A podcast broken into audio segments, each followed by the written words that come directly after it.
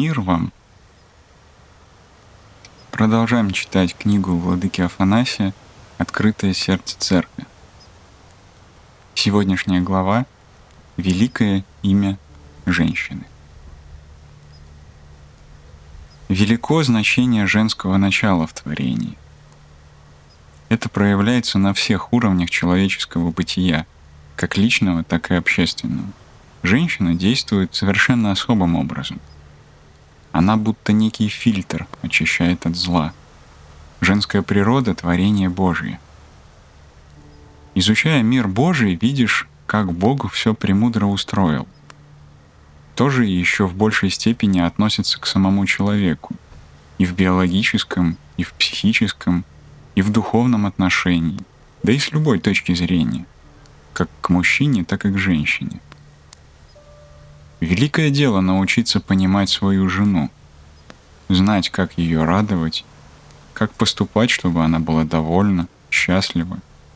Ведь у женщин свой особый язык, и нужно учиться этому, слушать и понимать свою жену. Речь тут не о словах, а о том, чтобы понимать больше, чем могут сказать слова. Множество неприметных, но важных мелочей. Нужно очень хорошо знать душевный склад своей супруги.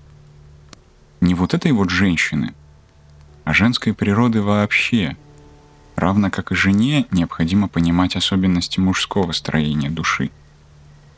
Мужу часто не вдомек, что женская душа сложна как лабиринт, и оттого бывает ему нелегко. Нелегко отыскать в лабиринте правильный путь.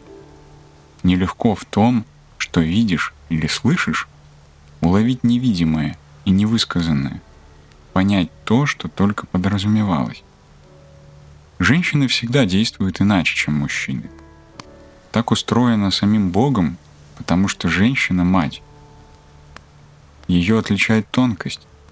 Ее душевное устройство беспредельно сложно, потому что такая задача возложена на нее природой. Женское присутствие — это другая нота в самой природе — Вступая в брак, нужно очень хорошо понимать, что женишься не за тем, чтобы иметь детей. Женщина — это не аппарат для деторождения, который потом убирают на полку, любуясь на детей, которых она произвела на свет. Это ошибка, разрушающая человеческие отношения супругов. Когда Новый Завет говорит, что жена должна повиноваться своему мужу, смысл не тот, что жена должна стать рабой мужа. Это значит, что жена должна относиться к мужу с любовью, должна всей душой принять своего супруга. Апостол Павел учит, чтобы жена повиновалась мужу, а муж любил свою жену, как Христос возлюбил церковь. Кто любит свою жену, тот себя любит. Апостол Павел имеет в виду особенности каждого пола. Муж нуждается в соответствии со своей мужской природой и складом в том, чтобы жена любила его – не отталкивала, не сомневалась в нем. Не потому, что он безгрешен, а потому, что ему нужно услышать доброе слово, услышать то, что даст силы жить дальше.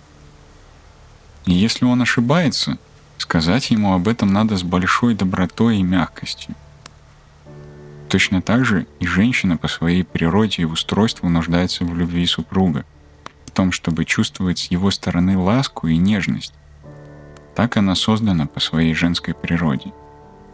Муж должен любить жену и относиться к ней с нежностью, а жене нужно всей душой принять его и повиноваться ему, не из рабства, а из преданности.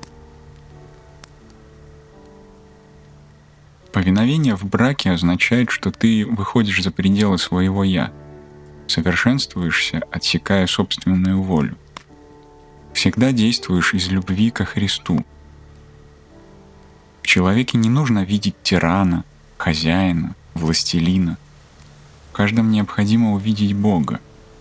Блажен человек, который всякого человека почитает как бы Богом после Бога.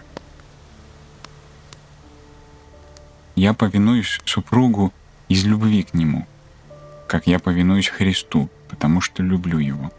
Мое повиновение — это ниточка, связывающая меня с Христом и с вечной жизнью.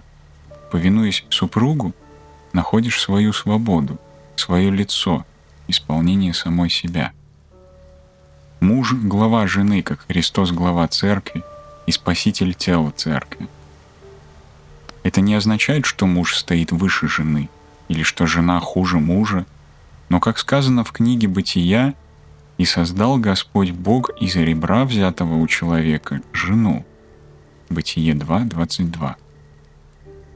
Он сделал это именно для того, чтобы жена чувствовала, она с мужем одно целое. А еще Бог это сделал для того, чтобы и муж не сказал себе «она чужая мне», я не имею к ней никакого отношения. Она одно, а я другое. Бог взял у мужа ребро, и Адам, увидев Еву, сказал, «Это кость от костей моих и плоть от плоти моей. Она будет называться женою». То есть не чужая, а моя. Она — это я сам. Вот откуда это тяготение друг к другу. Ведь двое стало из одного — от ребра его воссоздавай жену и спряги ему помощника. Сопряжение — это одна упряжка. То есть Бог взял жену с мужем и поставил их в одну упряжку, брачную упряжку, чтобы эти люди вместе несли крест и груз своего брака. Это не наказание, но путь. Ступая по нему, необходимо достичь связи с Богом. Христос — глава церкви — и делом главы было служить своей церкви, спасать ее, а не угнетать. И он спасает ее, принося себя в жертву, за нее распятый и воскресший. Так и муж поставлен главой жены, чтобы защищать ее, служить ей, беречь ее, жертвуя собою, и если нужно, умереть за нее и свою семью.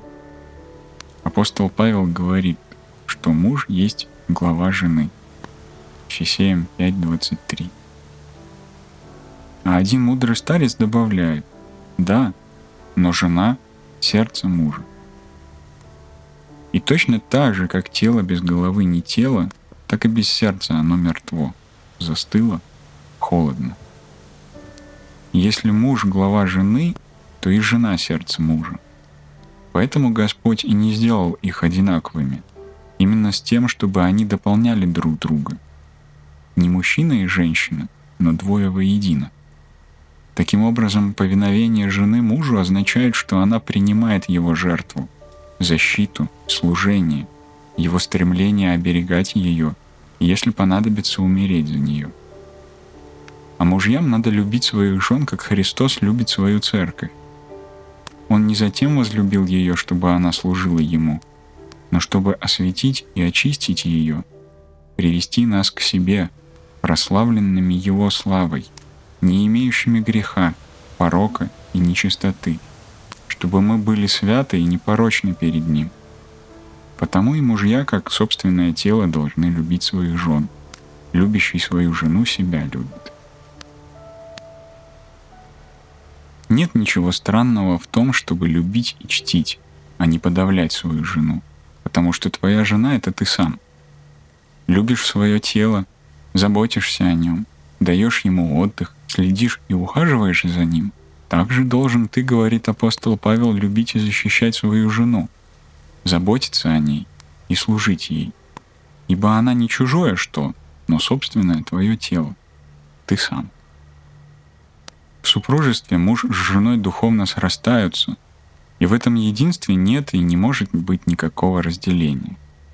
Нельзя отделить душу от тела так и супруги, словно душа с телом, должны быть в таком сообщении, чтобы ни в чем не разделяться.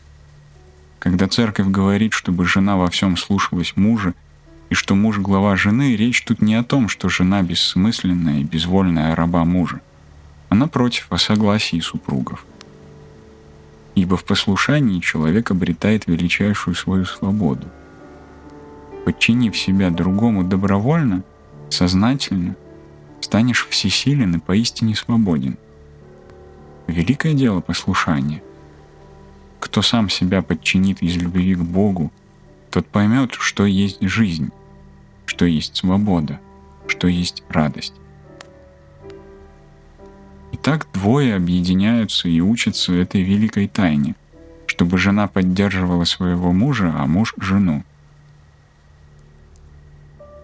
Мужу нужно познать, что дома, вблизи жены, он найдет мир. Это ему необходимо по природе. А жена должна научиться быть отрадой и утешением своего мужа. Жена должна чувствовать, что глава, то есть ее муж, к ней чуток и внимателен, что он заботится о ней, уважает и чтит ее.